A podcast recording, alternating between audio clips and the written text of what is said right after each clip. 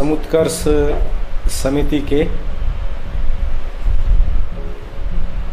माननीय अध्यक्ष एवं सचिव महोदय,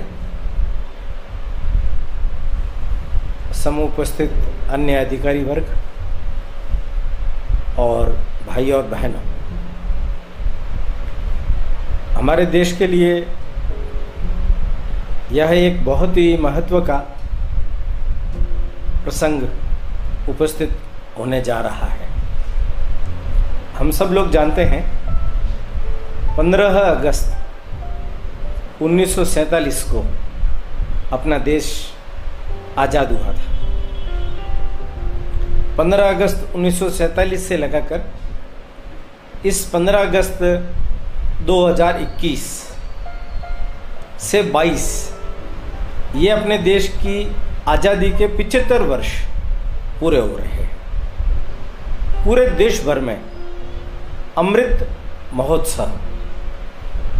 इस शीर्षक से विविध प्रकार के कार्यक्रम आयोजित किए जाएँगे। हम सब लोगों के लिए भी एक बड़ा महत्व का प्रेरक अवसर है कि समुद्र समिति ने ये निर्णय किया है कि हम वर्ष पर्यंत प्रतिदिन रविवार को 11 बजे। यह जो हमारी देश की आज़ादी हमें प्राप्त हुई है, इसमें जिन जिन लोगों ने अपने जीवन का बलिदान दिया है, योगदान दिया है, देश को स्वतंत्र स्वतंत्र कराने में जिनकी भूमिका रही है, उनके बारे में जानकारी देने का प्रयास किया जाएगा। ये एक अभिनव प्रयोग है। लगातार वर्ष भर चलने वाली ये व्याख्यान श्रृंखला, जिसके हम सब लोग भी साक्षी बनेंगे यह व्याख्यान श्रृंखला रखने के पीछे का जो मुख्य हेतु है, उसको हमें समझना पड़ेगा। हम सब लोग जानते हैं, अपने स्कूली पाठ्य पुस्तकों में, अन्य स्थानों पर, कहीं पर भी जिन लोगों ने देश को आज़ाद कराने का, स्वतंत्र कराने का प्रयास किया, उनके बारे में ठीक ढंग से जानकारी नहीं दी गई है। अपन जानते हैं, देश आज़ाद हुआ, पर एक प्रश्न खड़ा होता है, क्या वास्तव में देश आज़ाद हुआ? क्योंकि आज़ादी जिन मूल्यों के ऊपर लड़ी गई थी, वो मूल्य थे स्वराज्य। स्वधर्म स्वदेश भक्ति अपनी भाषा में, अपने संविधान में, अपनी शिक्षा में, अपने इतिहास में, अपने उद्योग धंधों में, अपने जीवन व्यवहार में एक बड़ा ज़बरदस्त स्वतंत्र स्वराज ये लागू होना चाहिए था वो हो नहीं पाया। इसलिए इसका भी एक अवलोकन करने की ज़रूरत है, मूल्यांकन करने की ज़रूरत है कि जिन मूल्यों के आधार पर देश की स्वतंत्रता की लड़ाई लड़ी गई। वास्तव में क्या सही मायने में हम कह सकते हैं कि देश स्वतंत्र हुआ? देश में स्वतंत्र आया? ऐसा नहीं। अभी अपन आज ये जो व्याख्यान श्रृंखला है, उसकी प्रस्तावना मात्र ही लेंगे। किंतु इस प्रस्तावना में भी दो मुख्य बिंदुओं पर हम ध्यान करेंगे। पहला बिंदु यही, जो मैं बोल रहा हूँ क्या वास्तव में हमें आज़ादी मिली? बड़ी मज़ाक के रूप में कभी कभी कोई एक चुटकुला सुनने में आता है। स्कूल के अंदर एक इंस्पेक्टर इंस्पेक्शन के लिए पहुँचे, क्लास चल रही थी तो टीचर को एक तरफ़ करके इंस्पेक्टर ने कहा, मैं कुछ सवाल करता हूँ। अच्छा बच्चों, बताओ, जनक के दरबार के अंदर जो शिव धनुष था, वो किसने तोड़ा? सारे बच्चे चुप। कोई जवाब नहीं दे सकता। उन्होंने टीचर की ओर देखा, तुम क्या पढ़ाते हो? कोई भी बच्चा जवाब नहीं दे रहा तो एक बच्चे ने हाथ खड़ा किया। वो उठ करके खड़ा हुआ। उसने कहा, सर, हमारी कक्षा का सबसे बदमाश बच्चा है रमेश। ये शायद शिव धनुष उसी नहीं तोड़ा होगा। सब बच्चे हंसने लगे। इंस्पेक्टर को बड़ा आश्चर्य हुआ। टीचर की ओर देखा तो टीचर ने भी यही कहा सर, वास्तव में बहुत बदमाश लड़का है। कितनी टेबलें, कुर्सियाँ तोड़ चुका है। ये हो सकता है ये शिव धनुष भी इसी ने तोड़ा वो गए दमदमाते हुए प्रधानाचार्य के पास और जाकर के कहा, तुम कैसी स्कूल चला रहे हो? कैसे टीचर है तुम्हारे पास में? क्या पढ़ाते हो तुम लोग? उनका, सर, हुआ क्या? मुझे बताइए। उनका, क्या हुआ? मैंने बच्चों से एक सवाल पूछा, कि शिव धनुष किसने तोड़ा? कोई उत्तर नहीं दे सका। एक बच्चा बता रहा है कि रमेश नाम का लड़का है, वो बदमाश है। उसी ने ही तोड़ा होगा। साहब, क्यों विवाद करते हो? क्यों मुद्दा बनाते हो? शिव धनुष तोड़ दिया है तो कोई चिंता करने की बात नहीं। मैं सुथार को बुलवा करके उसको वापस जुड़वा दूँगा। ठीक करवा दूँगा। अब आप देखिए, प्रधानाध्यापक की भी यही स्थिति है। इंस्पेक्टर ने अपना सिर पीट लिया। ये कहानी सच्ची नहीं है, प्रतीकात्मक प्रतीक का जो अर्थ है, वो ये है कि हमारा ध्यान, हमारी युवा पीढ़ी की ओर नहीं है। देश के भविष्य की ओर नहीं है। उन्हें कैसा इतिहास पढ़ाया जाना चाहिए? उन्हें कैसी शिक्षा देनी चाहिए? उन्हें कैसे संस्कार देने चाहिए? क्या उनको अपने पूर्वजों का भान होना ज़रूरी नहीं? मुझे याद आता है। यूँ तो विवादित व्यक्ति है कर्नल टॉट षड्यंत्र पूर्वक उसने अनेक प्रकार की चीज़ें की है। सर्वेयर था, इतिहासकार नहीं था। हम सब लोग उनको बड़े इतिहासकार के रूप में जानते हैं, जो कि बड़ी झूठी बात। उस विषय पर मैं नहीं जाता, पर उनके जीवन के संदर्भ में एक घटना है, जिसके बारे में मैं आपको बताना चाहता हूँ। एक बार वो जैसलमेर गए। तो जैसलमेर में सर्वे जब कर रहे थे तो वहाँ किसी ने उनको जानकारी दी कि भाई, हमारे यहाँ पास के एक गाँव के अंदर एक व्यक्ति है। उसका सामर्थ्य इतना ज़बरदस्त है कि बहुत बड़ी चट्टान को हथौड़े के एक ही वार से वो तोड़ देता है। उसको विश्वास नहीं हुआ, ऐसा कैसे हो सकता है? सौ हाथियों जैसा, हज़ार हाथियों जैसा बल है क्या उसके पास? मैं देखना चाहता हूँ। उसके गाँव गए। जाकर के देखा। मिले उससे। तो सकुचाते हुए उसने बोला, जी, मैं तोड़ सकता हूँ चट्टान। तो क्या दिखा सकते हो? उसने कहा, दिखा दूँगा। शाम के समय दिखाऊँगा शाम हुई, गाँव सारा इकट्ठा हुआ, चट्टान बीच में रखी गई, एक हथौड़ा उसके सामने रखा गया। वो खड़ा हुआ, हाथ जोड़ करके उसके सामने। लोग जय जयकार करने लगे, ढोल नगाड़े बजने लगे, कुछ लोग गीत गाने लगे और धीरे धीरे धीरे धीरे धीरे धीरे उसके शरीर में रोमांच पैदा हुआ। शरीर थर थर थर थर कांपने लगा और अचानक उसने उस हथौड़े को उठाया उठा करके ज़ोर से ऊपर लिया और एक वेग से मारा। चट्टान दो फाड़ फटी हुई आँखों से देखने लगा। फिर रात को उसके घर बैठे। टॉड ने पूछा उसको, यार, मेरी आँखों के सामने तुमने हथौड़े से चट्टान को फोड़ा है? दो फाड़ हो गए उसके। ये मैंने देखे हैं। ये तो बात समझ में आ गई कि सच है, झूठ नहीं ढोल नगाड़े भी बज रहे थे, वो भी समझ में आए। पर वो जो लोग गीत गा रहे थे कुछ, वो मुझे समझ में नहीं आया। क्या गीत? उसने कहा, कुछ नहीं, वो तो वैसे ही। नहीं नहीं, बताइए, वो क्या थे?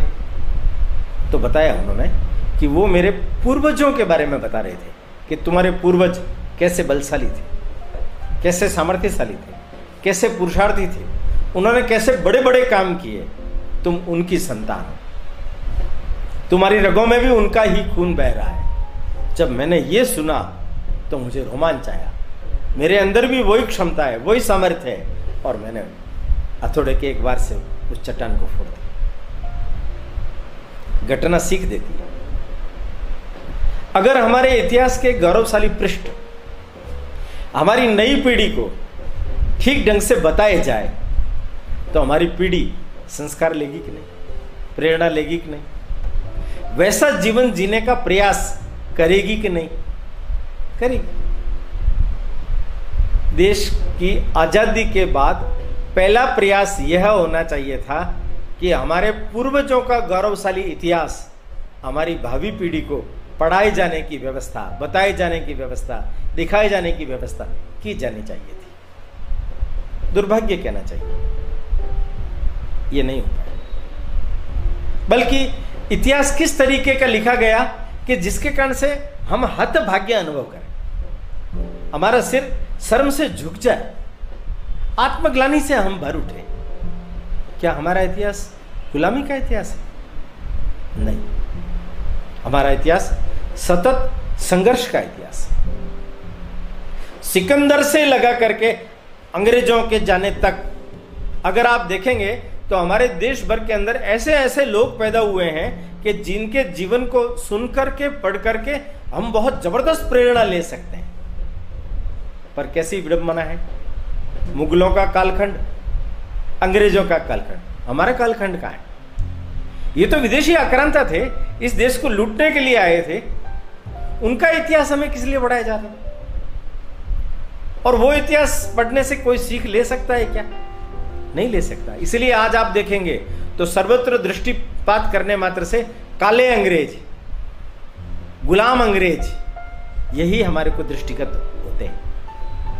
अपने देश के प्रति, अपने देश के मूल्यों के प्रति, अपनी संस्कृति के प्रति, अपने धर्म के प्रति गौरव का भान रखने वाले लोग नहीं पैदा कर पाए। क्यों? क्योंकि वो धारा नहीं बह रही। पर वो धारा पूरी तरह से लुप्त नहीं हुई है। सरकार के द्वारा कोई प्रयास नहीं हो रहा है।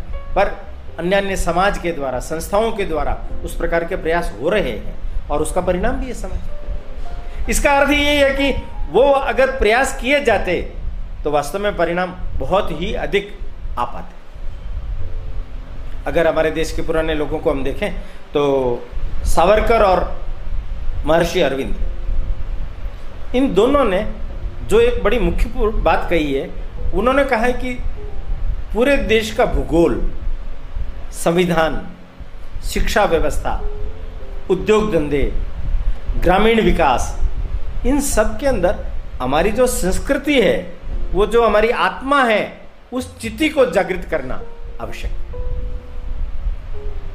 पर उनकी बात पर कभी गौर किए महर्षि अरविंद घोष ने तो बहुत स्पष्ट शब्दों में कहा है कि ये जो सांस्कृतिक राष्ट्रवाद है, ये भारत की आत्मा है। राजनीतिक परिप्रेक्ष्य के अंदर अगर आप दृष्टिपात करेंगे तो हमारे यहाँ कितने ही राजा आए, कितने ही राजा चले गए, पर एक निरंतर अनवरत भावधारा, सांस्कृतिक धारा, जो लोगों के हृदयों में लगातार बहती आई है, वो हिंदुत्व है। हिंदुत्व की उस भावधारा, सनातन संस्कृति की उस भावधारा के आलोक में ही हमारा यह देश विकसित हुआ। आज आप देखिए, किसी का भी राज्य हो पर चार धाम की यात्रा का महत्व है कि नहीं? तीर्थों का महत्व है कि नहीं? हमारे संपूर्ण महापुरुषों ने जैसा जीवन जिया, उन पुरखों के प्रति हमारी श्रद्धा, उनके प्रति हमारा आदर, उनसे प्रेरणा लेने का हमारा भाव एक जैसा हर एक को उठा करके देख लीजिए। तो ये जो मुख्य कंसेप्ट है, उसको ध्यान में रख करके हमारे अपने देश को स्वतंत्र विकसित करना चाहिए था। जो नहीं कर पाए। ये एक महत्वपूर्ण चीज़ है, जिसके बारे में मूल्यांकन, अवलोकन करके इन सब चीज़ों का पुनर्प्रयास, पुनर्निर्माण का प्रयास करने की आवश्यकता मुझे लगता है। दूसरी चीज़, ये जिन लोगों के जिम्मे हैं, वो लोग ये काम करेंगे। मैं इस चीज़ से थोड़ा सहमत कम हूँ। क्योंकि अधिकांश हम सब लोगों की दृष्टि कैसी हो गई है? दृष्टि ऐसी हो गई है, मैं एक उदाहरण से इसको स्पष्ट करता हूँ। जय प्रकाश नारायण, आपने नाम सुना अपने देश के अंदर 1977 में इमरजेंसी के खिलाफ पूरे देश को जागृत करने में जिन्होंने एक बड़ी महनीय भूमिका निभाई।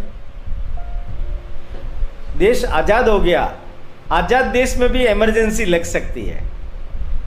तो आज़ाद काम हो? खैर, जयप्रकाश नारायण जी के जीवन की एक घटना है। वो अपने वॉलेंटियर्स को लेकर, स्वयंसेव स्वयंसेवकों को लेकर बिहार के पटना के पास के किसी गाँव में गए। वो गाँव भयंकर गंदगी से युक्त। उन्होंने सात दिन तक वहाँ रह करके पूरे गाँव को स्वच्छ किया। गाँव एकदम सुंदर, स्वच्छ, व्यवस्थित हो गया। खुश हो गए सब। गाँव वाले भी खुश हो गए। ये चले गए। छह महीने के बाद की बात है, वो उस रास्ते से जा रहे थे। अचानक उन्होंने कहा, अरे भाई, रुको। अपन छः महीने पहले इधर आए थे, गाँव की सफ़ाई वगैरह की थी तो लोगों ने उसको मेंटेन किया या नहीं किया? जरा देखते हुए चलते हैं। उतरे वो, देखा, वापस वही हालत थी। उनको बड़ा आश्चर्य हुआ। उन्होंने लोगों को बुलाया, कहा है भाई छः महीने पहले हम आए थे। हमने सफ़ाई वगैरह सब आपके साथ मिलकर के की थी। इतना बढ़िया स्वच्छ स्वरूप प्रदान कर दिया था। आपने तो वापस वैसा ही कर दिया। तो गाँव वाले क्या बोलते हैं? छह महीने बाद आओगे तो यही हालत मिलेगी ना। आपको समय समय पर आकर के ये काम करना चाहिए था ना। गाँव के व्यक्ति से लगा करके शहर के व्यक्ति तक हरे की अपेक्षा क्या है? ये जो सरकार नाम की चीज़ है, इसको ही सब कुछ करना चाहिए। आप सब लोग अगर ध्यान से देखेंगे तो मैं आपको एक छोटा सा ट्विस्ट देता हूँ। एक धर्मपाल महाशय हुए। गांधी जी के बड़े परम भक्त थे। उन्होंने इंग्लैंड के अभिलेखागार में रहकर अंग्रेज़ों ने भारतवर्ष में रहते हुए जिन सारे तथ्यों को एकत्रित किया है, उसके आधार पर दस ग्रंथ उनकी रचना की। अगर आप अंग्रेज़ों ने जो अभिलेख एकत्रित किए हैं, उन्होंने बड़ी ईमानदारी से एकत्रित किए उसमें उन्होंने बदल नहीं किए। बदल तो बाद में जो पुस्तकें छपाई गई, उसमें किए गए। मैकाले की शिक्षा पद्धति, उसका बहुत बड़ा कारण है। योजनाबद्ध तरीके से किस प्रकार की भावना का निर्माण होना चाहिए तो किस प्रकार का तथ्य परोसा जाए। षड्यंत्र पूर्वक वैसे तथ्य परोसे गए। हम सब लोगों के मन में भी वही भावना हो गई। सरकार का काम है भाई, सरकार करेगी। शिक्षा व्यवस्था। सरकार का काम। चिकित्सा, सरकार का काम। प्राचीन काल के अंदर यह सरकार का काम नहीं था। अंग्रेज़ों के भी आप दस्तावेज़ पढ़ेंगे तो वो वो लिखते हैं कि प्राचीन काल के अंदर सरकार या राजा, जो भी सत्ता होती थी, उनका काम क्या होता था? शिक्षा को सहायता देना और उनको सुरक्षा प्रदान करना। इसके अलावा कोई काम नहीं और उस समय के गुरुकुल, उस समय के विद्यालय कितनी बड़ी मात्रा के अंदर थे। आज उतनी बड़ी मात्रा के अंदर स्कूल भी नहीं। पुराना हम पढ़ेंगे, उन दस्तावेजों को हम देखेंगे तो हमें ध्यान में आएगा। ये क्यों था? क्योंकि सरकारों उन्मुखी दृष्टि उस समय नहीं थी। उस समय दृष्टि थी आत्मनिर्भरता की, स्वावलंबन की। हमारा समाज है, हम लोग अपने समाज के लिए खुद ही ये सब करेंगे। अब लोकतंत्र की परिभाषा करते समय में भी परिभाषा तो वही आती है। हमारे अपने लोगों के द्वारा ही वो सब कुछ होना चाहिए, पर उनका वोट डालने से ज़्यादा अधिकार ही। नहीं और वोट डालने के बाद हम सोचते हैं कि सरकार ये सब करेगी तो सरकार कुछ कर नहीं अब क्यों नहीं कर पाती, कैसे नहीं कर पाती, उस विषय पर ज़्यादा अपन विचार नहीं करेंगे। किंतु मुख्य बात जिस पर ध्यान देना चाहिए, वो ये है, हमारी अपनी भूमिका क्या है? तो व्यक्ति में परिवर्तन आना चाहिए। वो संस्कारित होना चाहिए। उसको अपने सामाजिक बोध का, कर्तव्य बोध का भान होना चाहिए। देश के प्रति, समाज के प्रति, अपने परिवार के प्रति मेरी क्या भूमिका है? धर्म के प्रति मेरी क्या भूमिका है? ये भूमिका जब जागृत होगी, इसका बोध जब होगा तो व्यक्ति अपने आप अपने काम में लग जाएगा इसका अर्थ है लोक मत उसका परिष्कार होना चाहिए। मैं समुत्कर्ष समिति को भी बधाई देना चाहता हूँ कि समुद्र समिति ने यह बड़ा भारी बीड़ा उठाया है लोक मत परिष्कार का। ये जो व्याख्यान मालाएँ हैं, ये कोई केवल वाक विलास नहीं है। ये लोकमत परिष्कार का एक माध्यम है। लोगों तक सही तथ्यों के माध्यम से अपनी बातों को ढंग से पहुंचाना उनके अंदर कर्तव्य बोध पैदा करना। ये उसका निमित्त है। उसके लिए हम ये सब कुछ प्रयास कर रहे हैं। तो पहली बात जिस पर ध्यान दिया जाना चाहिए, वो है ये स्वतंत्रता का अमृत महोत्सव मनाया जा रहा है। तो हमारे देश के सामने ये एक बहुत बड़ा प्रश्न चिन्ह उठ करके खड़ा है, क्या वास्तव में हमें आज़ादी मिली है? क्या वास्तव में हम स्वतंत्र हुए हैं? इन सब बिंदुओं के ऊपर ठीक ढंग से विचार करके, इसमें जो अपेक्षित परिमार्जन करने की, परिष्कार करने की आवश्यकता है, उस पर प्रयास किया जाना चाहिए। दूसरा बिंदु। ये दूसरा बिंदु जो है, वो है कि देश की आज़ादी में, स्वतंत्रता में, जिन लोगों ने अपनी भूमिका निभाई, उनके बारे में हम सब लोग जाने। तो मैंने जैसे बोला, अगर देखा जाए अगर देखा जाए तो सिकंदर के काल से लगा करके यह कथा प्रारंभ करनी पड़ेगी। बीच में मुगलों का कालखंड है। पर हमें जो कुछ भी पढ़ाया गया, वो ठीक ढंग से नहीं पढ़ाया गया। इसलिए हम इस व्याख्यान श्रृंखला के अंतर्गत प्रतिदिन कुछ अच्छे महापुरुषों के बारे में, जिन्होंने इस आज़ादी की लड़ाई में अपना योगदान दिया आप सब लोगों के सामने विषय प्रस्तुत करने की व्यवस्था करेंगे। पर एक कौन सा कालखंड होगा? क्या विषय वस्तु होगी? वो मैं आपके सामने थोड़ा सा संक्षिप्त में रखता हूँ। अपने देश में अंग्रेज़ 1609 में आए। व्यापार करने के उद्देश्य से आए। ईस्ट इंडिया कंपनी इस माध्यम से आए। किंतु वास्तव में ये जो अंग्रेज़ है क्या व्यापार करने के लिए आए थे? मैं आपको एक छोटा सा दूसरा उदाहरण देता हूँ। यूरोपीय उपनिवेशवाद, यूरोपीय साम्राज्यवाद, उसकी जड़ें कहाँ हैं? तो उनकी जड़ें समझने की चेष्टा कीजिए। चौदह सौ बारानवे स्पेन से पुर्तगाली कोलंबस, भारत की खोज के लिए निकले। पर पहुँच गया अमेरिका। वहाँ लाल रंग के लोग दिखे तो उसने उनको रेड इंडियंस बोला। वहाँ उनका काम शुरू हो गया। ये पंद्रहवीं शताब्दी के अंत में ईसाई लोग वहाँ पहुँचे हैं। अब मैं आपको एक छोटा सा उदाहरण देता हूँ। पंद्रहवीं शताब्दी के अंत में उस अमेरिका महाद्वीप का क्षेत्रफल है, उसमें रहने वाले लोगों की जनसंख्या कितनी थी? तो अंग्रेज़ों के दस्तावेज़ बताते हैं, नौ करोड़। एक साल भर के बाद में वापस जनसंख्या का अवलोकन करते हैं तो वहाँ जनसंख्या कितनी बसती है? तीन करोड़। ये छह करोड़ लोग कहाँ गए? तो ईसाइयत की भेंट चढ़ निर्ममता से, क्रूरता से उनको मार दिया। जिन्होंने ईसाई धर्म स्वीकार कर दिया, वो तीन करोड़ ज़िंदा रहे, बाकी छह करोड़ लोग मार दिए। ये रक्त रंजित ईसाइयत के प्रचार प्रसार की भावधारा है। ये अमेरिका का मैंने उदाहरण इसलिए दिया कि ये जो भारतवर्ष में ईस्ट इंडिया कंपनी आई है, इसका भी मूल ये ईसाइयत में ही है। दूसरे में नहीं। किंतु प्रारंभ के डेढ़ सौ वर्षों तक इनको शांत रहने के आदेश दिए गए। दो घटनाएँ, बक्सर का युद्ध और प्लासी की लड़ाई। अठारह सत्रह में जो प्लासी की लड़ाई हुई और पैंसठ में जो बक्सर का युद्ध हुआ, इन दोनों के बाद अंग्रेज़ों को जब सफलता मिलने लगी तो उन्होंने इंग्लैंड से सैन्य बल अपनी ईस्ट इंडिया कंपनी की रक्षा के लिए मंगा लिया।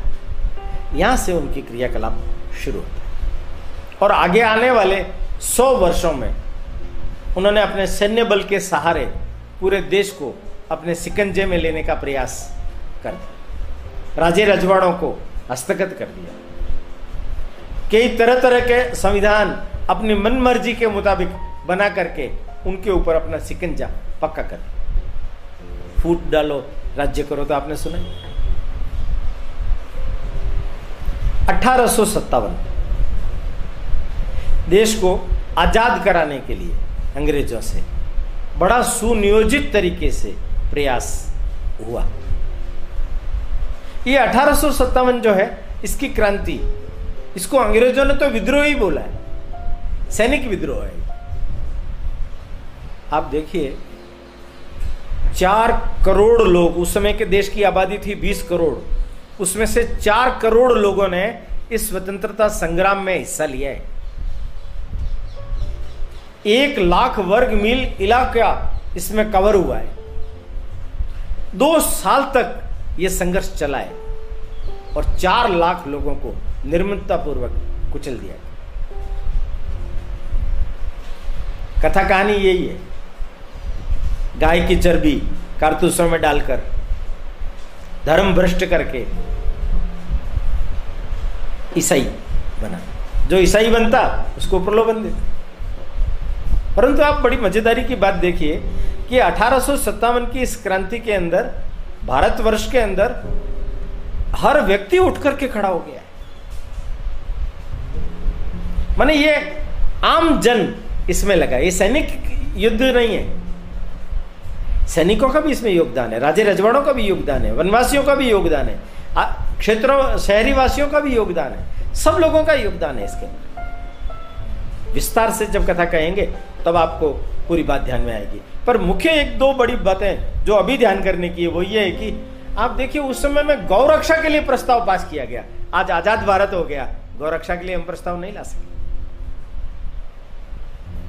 उस समय में क्रांतिकारियों के दबाव में बहादुर शाह ज़फ़र ने प्रस्ताव ली प्रतिबंध लगाए गए। मुसलमान तक उस, उसके अंदर शामिल हुए। उस समय हिंदू और मुसलमान कोई दो अलग धाराएँ हैं, ऐसा नहीं था। ये तो अंग्रेज़ों ने योजनाबद्ध तरीके से उसमें विश्वमन किया गया। सच्चर आयोग बना करके उनको अलग प्रलोभन दे करके उनमें विभेद पैदा किया गया। किंतु अठारह केवल अठारह नहीं है अठारह का जो बीजारोपण हुआ है, उसने अपनी देश की आज़ादी की नींव रख दी थी। अंग्रेज़ काँप गए थे, डर गए थे। विक्टोरिया को कहना पड़ा, हम धर्म के आधार पर भेदभाव नहीं करेंगे, हम ईसाइत का प्रचार प्रसार नहीं करेंगे। ये कहना पड़ा। और दूसरा, अयोध्या और उसके आसपास के जितने भी मुसलमान लोग थे, उन लोगों ने मिलकर के ये प्रस्ताव लिया, बेगम हज़रत महल के साथ में मिलकर के कि हम आज़ाद होते ही राम जन्मभूमि हिंदुओं को सौंप आप देखिए, आज से 200 साल पहली बात। आज से 200 साल पहले की बात। आज हम देख रहे हैं, राम जन्मभूमि पर बड़े भव्य मंदिर का निर्माण होने जा रहा है। उस समय में इस चीज़ को लोगों ने स्वीकार किया। अठारह सौ सत्तावन में अनेक लोग अपने को ध्यान में आएँगे। दयानंद सरस्वती भी इस अठारह सौ सत्तावन की क्रांति के, अपने गुरु विरजानंद जी के कहने पर कुंभ के मेले में जाकर के, लोगों को एकत्रित करके इसकी बड़ी ज़बरदस्त योजना बनाई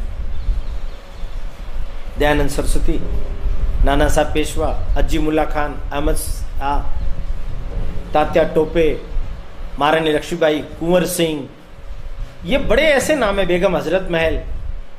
ये ऐसे बड़े नाम हैं कि जिन लोगों ने उस समय में नेतृत्व देख करके पूरे देश भर के अंदर घूम करके लोगों को जागृत किया। रंगोजी बापू। तो अठारह की क्रांति अपने आप ने देश को आज़ाद कराने के लिए सुनियोजित तरीके से किया गया पहला प्रयास था। कारण रहे हैं उसके। हम सफल नहीं होते। पर जिस योजना से किया गया था, उसका आधार था स्वधर्म की रक्षा। स्वराज्य, मेरा जन्म सिद्ध अधिकार है। लोकमान्य तिलक ने बाद में यह नारा दिया। स्वराज्य के लिए लड़ाई। हमारा अपना तंत्र, स्वदेशी की भावना, इन सब बातों को, स्वभाषा, गौरक्षा, इन सब चीज़ों को बल मिला। माने ये उसकी आत्मा थी। और परिणाम क्या हुआ? आंदोलन बढ़ता चला गया। राम सिंह कुका, पंजाब में कुका आंदोलन। वासुदेव बलवंत फड़के, महाराष्ट्र में। सैनिकों की तरह अंग्रेज़ों के खिलाफ युद्ध करने वाला व्यक्ति। और कैसा व्यक्ति? उस कालखंड के अंदर उसके ऊपर पाँच हज़ार का इनाम रखा गया। जो कोई भी वासुदेव बलवंत फड़के को जूठा या जंजा या मुर्दा पकड़ के लाएगा, पाँच हज़ार मिलेंगे। तो गवर्नर था, टेंशन। उसके खिलाफ उन्होंने पोस्टर लगा करके कहा कि जो इसका गवर्नर का सिर काट करके लाएगा, मैं उसको दस हज़ार रुपए दूँगा। पहला बार अंग्रेज़ों के सामने इस प्रकार की स्थिति आई। अंग्रेज़ घबरा गए। चापेकर बंधुओं का बलिदान। लोकमान्य तिलक का उदय। महर्षि अरविंद घोष, भगनी निवेदिता और खास तौर पर आज जिनका महापरिनिर्वाण दिवस है, स्वामी विवेकानंद। ये व्याख्यान श्रृंखला के लिए एक सुयोग, संयोग है कि विवेकानंद जी की पुण्यतिथि के दिन, मैंने जब उनका दाह संस्कार किया जा रहा था तो उनकी अग्नि में से उठने वाली, लपटों में से जो चिंगारियाँ उठी, वही ये गाथा है बलिदान वही ये गाथा है बलिदान विवेकानंद जी ने तो गोवा में रह करके सात दिन ईसाइयों का सारा इतिहास पढ़ा। ध्यान रखिए। रामकृष्ण परमंश जिसने हर पंथ का साक्षात्कार किया और कहा कि हर मार्ग ईश्वर तक जाता है, उन्होंने इस्लाम और ईसाइयत का भी मार्ग अवलंबन करके उनसे भी साक्षात्कार किया है। उनके शिष्य स्वामी विवेकानंद अमेरिका में जाकर के वो क्या बोलते हैं? अंग्रेज़ों का इतिहास कैसा है? उन्होंने कहा, अठारह सौ की सत्तावन की क्रांति, ये सैनिक विद्रोह नहीं था। ये जन जागृति का लक्षण था। लोगों के मन में ये आग फूट गई, हमें देश को गुलाम नहीं रखना है। भारत माता को गुलामी की बेड़ियों से मुक्त कराना है। पर उन लोगों ने कितना ईसाइत का बोलबला किया? वो कह रहे हैं, भारतवर्ष के हरेक वृक्ष की शाखाएँ इस बात को, की गवाही देती है कि उसका भी मस्तक नत सिर हो जाता है कि हमारे ऊपर लाशें लटकाई गई। वहाँ फांसियाँ दी गई। कितने लोगों को क्रूरता से, निर्ममता से कुचल दिया। विवेकानंद जी वहाँ जाके बोल। विवेकानंद जी बोलते हैं कि ईसाइयों ने पूरे विश्व भर के अंदर जितना निर्ममता से लोगों को मारने का कुकर्म किया है, पूरे समुद्र का कीचड़ निकाल करके उनके चेहरे के ऊपर फेंक दिया जाए तो भी वो कम होगा।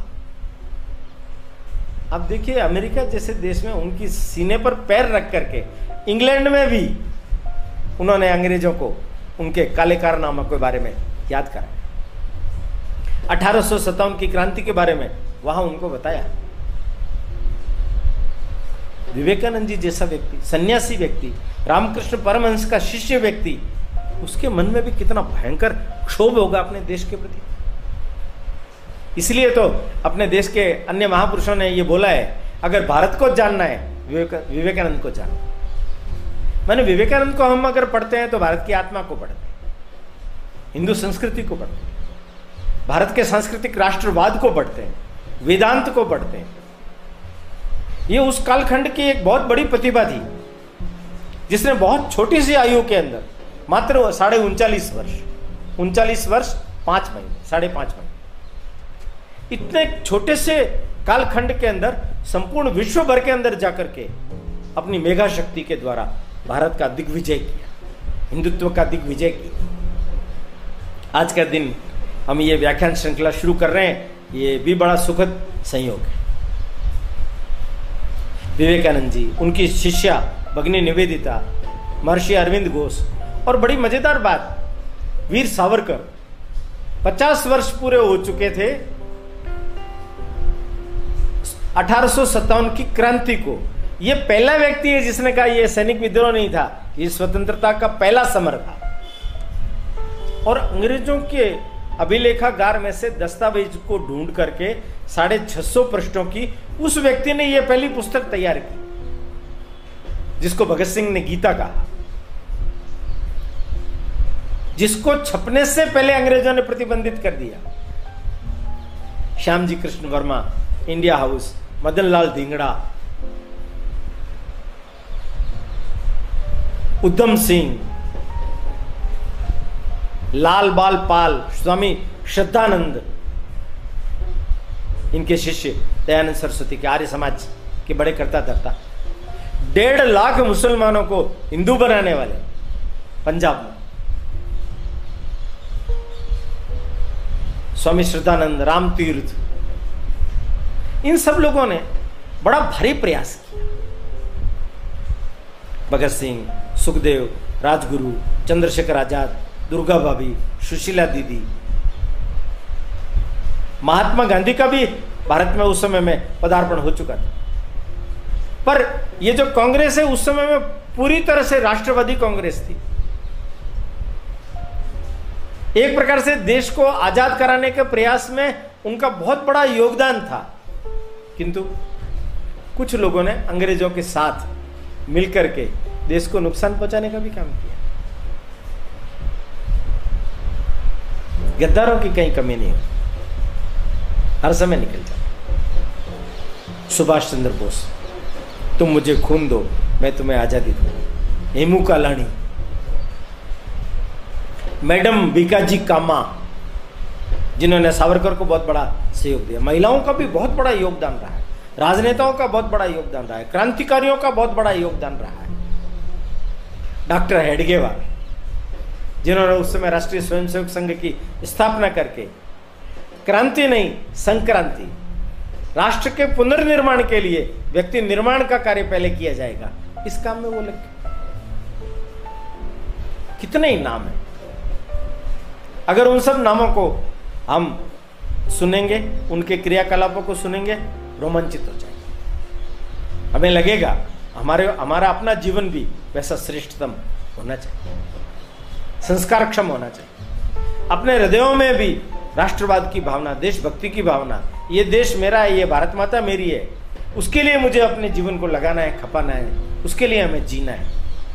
देखिए अब, क्रांतिकारियों के बारे में एक बड़ा अच्छा गीत उनकी भावनाओं को समझने के लिए मैं आपके सामने उस गीत की दो तीन पंक्तियाँ बताता हूँ। वो कह रहे हैं कि, हे माँ, थाल में लाऊं सजाकर भाल जब। ये जो मेरा मस्तक है, उसको मैं काट करके थाल में सजा करके मैं तुम्हारे पास में तुम्हें अर्पण करने के लिए, समर्पण करने के लिए लेकर के आऊँ। तब तुम क्या करना? थाल में लाऊं सजाकर भाल जब। स्वीकार कर लेना, दया कर। मेरे ऊपर कृपा करना तुम। दया कर ये समर्पण रक्त अर्पण। रक्त मैं रक्त को तो अर्पण कर दिया। रक्त अर्पण आयु का क्षण क्षण कण कण समर्पण। चाहता हूँ देश की धरती तुझे कुछ और भी दू। अब सोचिए तन समर्पित मन समर्पित और यह जीवन समर्पित उसके बाद में भी इच्छा रख रहा है चाहता हूँ देश की धरती तुम्हें कुछ और भी दू। कैसे मन के लोग थे? क्या उन्होंने अपने सपने नहीं देखे? क्या उन्होंने अपना घरगस्ती दुनियादारी का सुख भोगने की इच्छा पैदा नहीं थी। पर उस समय का समय ऐसा था कि प्राथमिकता से देश हित पहले, समाज हित पहले, धर्म हित पहले, उसके लिए हमें अपने जीवन को लगाना है, खपाना विस्तार से हम आगे आने वाले दिनों में एक एक करके क्रमानुसार इन सब महापुरुषों के बारे में जानने का प्रयास करेंगे। मैं इस समय में एक छोटी सी कहानी कह करके मैं बात पूरी करूँगा। कहानी इस प्रकार की है कि जिसको सुनने के बाद में आपको लगेगा कि ये जो स्वतंत्रता का आंदोलन चला है, इसकी भूमिका क्या है? इसका मंतव्य क्या है? इसका निहितार्थ क्या है? तो गुरु गोविंद सिंह जी का नाम हमने सबने सुना। जिन्होंने खालसा पंथ की स्थापना की थी। सकल जगत में खालसा पंथ गाजे, जगे धर्म हिंदू, सकल भंड बाजे केशगढ़ के किले से उन्होंने नब्बे हज़ार लोगों के सामने ललकार भरी थी। है कोई सिख बेटा जो करे शीश बेटा बेअंत शीश चाहिए, जो जल्द जल्द आई। पंच प्यारों का बलिदान। खालसा पंथ की स्थापना, सशस्त्र औरंगज़ेब के खिलाफ युद्ध का बिगुल बच गया। अमृतसर में वो गिर गए। उस समय की घटना है। एक महासिंह नाम का सेनापति और उनके साथ के, उन्हीं के गाँव के ही सैनिक, वो उनके पास में आए, क्योंकि भूखमरी जैसी नौबत आ गई थी। संघर्ष के बड़े विकट क्षण थे। तो उसने कह दिया, अब हम आपके साथ नहीं रह पाए गुरु जी ने कहा, ऐसी संकट की घड़ी में तुम छोड़ के जा रहे हो? उनका, नहीं, हम नहीं रह पाए जाएँगे।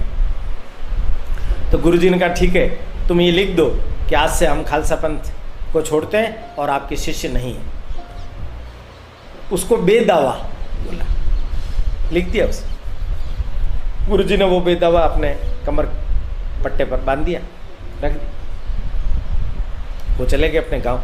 जब वो गाँव गए तो उनके गाँव की एक महिला माई भागो। उसने उनको ललकारा और कहा कि ऐसी विकट घड़ी के अंदर जब तुम्हें कंधे से कंधा लगा करके लड़ना चाहिए, तब तुम छोड़ कर क्या गए? लज्जा से मरना चाहिए सिर नीचा करके अपने अपने घर चले। किंतु बाद में योग बना। अमृतसर आनंद साहिब छोड़ना पड़ा। दो साहिबजादों का चमकोर के युद्ध में बलिदान हुआ, दो सर हिंद में ज़िंदा दीवार में चुनवा दिए गए। लाखी के जंगलों में जब थे गुरुजी, तब सरहिंद के नवाब ने उनके ऊपर आक्रमण किया। तो लाखी के पास ही इनका गाँव था। तो माई बागों को जब ये मालूम पड़ा तो उन्होंने वापस उनको ललकारा। वो सिंह सोए हुए थे, जग चालीस मुक्ते पहुँचे, मुक्त सर की वो लड़ाई हुई और उसमें गुरुजी विजयी हुए। सरहिंद के नवाब को भागना पड़ा। गुरुजी ने देखा, ये आकस्मिक रूप से सहायता कहाँ से प्राप्त हो गई? देखा तो महासिंह, अरे महासिंह तुम तो फिर उन्होंने, माई भागो, वो भी युद्ध वेश में आ गई थी। उसका बलिदान हुआ, उसको दिखा करके कहा, इसकी प्रेरणा से आज हम प्राश्चित करने में सफल हुए। गुरुजी ने उसका सिर अपनी गोद में रखा, सिर पर हाथ फेरा, तुम्हारी कोई अंतिम इच्छा है? उसने कहा, है। क्या है? ये जो बेदवा आपने खोस रखा है ना, इसको फाड़ दो। हमने प्राश्चित कर लिया। गुरुजी ने बेदवा निकाला, फाड़ दिया। मैंने ये घटना जानबूझ के बोली। भारतवर्ष के अंदर भी अगर अपन देखेंगे तो हज़ारों हज़ार लोगों ने बेदावा लिख करके रखा हुआ है। उनको जगाने वाला कोई चाहिए। कर्तव्य बोध कराने वाला चाहिए। माई भागो चाहिए। तो फिर वो स्वतंत्रता के समर में कूद पड़ेंगे देश के लिए जीने की भावना लेकर के इस राष्ट्र को जगत गुरु के सिंहासन पर पहुँचाने का स्वप्न लेकर के जो हमारे महापुरुषों ने देखा था, हम आगे बढ़ सकते ये जो अभियान है, ये जो व्याख्यान श्रृंखला है, इसका भी निहितार्थ यही है। हमारे अंदर छुपा हुआ सिंगत्व जाग उठे हम का पुरुषता के आवरण को उतार करके फेंक, साहस के साथ, हिम्मत के साथ, ललकार करके आगे बढ़। देश के लिए, धर्म के लिए। अब क्रांति की ज़रूरत नहीं है। अब संक्रांति की ज़रूरत है, पुनर्निर्माण की ज़रूरत है। एक एक क्षेत्र के अंदर एक नवरचना करने की ज़रूरत है। तब राष्ट्र का पुनर्निर्माण होगा। वो अगर हमें करना है तो हमें अपनी अपनी योग्यता, क्षमता, रुचि, प्रकृति को जान करके उस दिशा में आगे बढ़ना पड़ेगा। राष्ट्र पुनर्निर्माण का संकल्प लेकर के एक योद्धा की भूमिका में हमें काम करना पड़ेगा। अगले रविवार को ये जो स्वतंत्रता संग्राम का श्री गणेश अठारह सौ सत्तावन का हुआ तो श्री गणेश के सबसे पहले क्रांति होता, जिन्होंने अपना सबसे पहला आहुति दी है, उसका नाम है मंगल पांडे। तो मंगल पांडे से लगा करके दो तीन रविवार तक अठारह सौ सत्तावन की क्रांति के बारे में थोड़ा विस्तार से आप सब लोगों को जानकारी दी जाएगी। तो अगले हफ़्ते रविवार को सवेरे ग्यारह बजे फिर से मिलते हैं। तब तक के लिए मैं आपसे विदा लेता हूँ। धन्यवाद।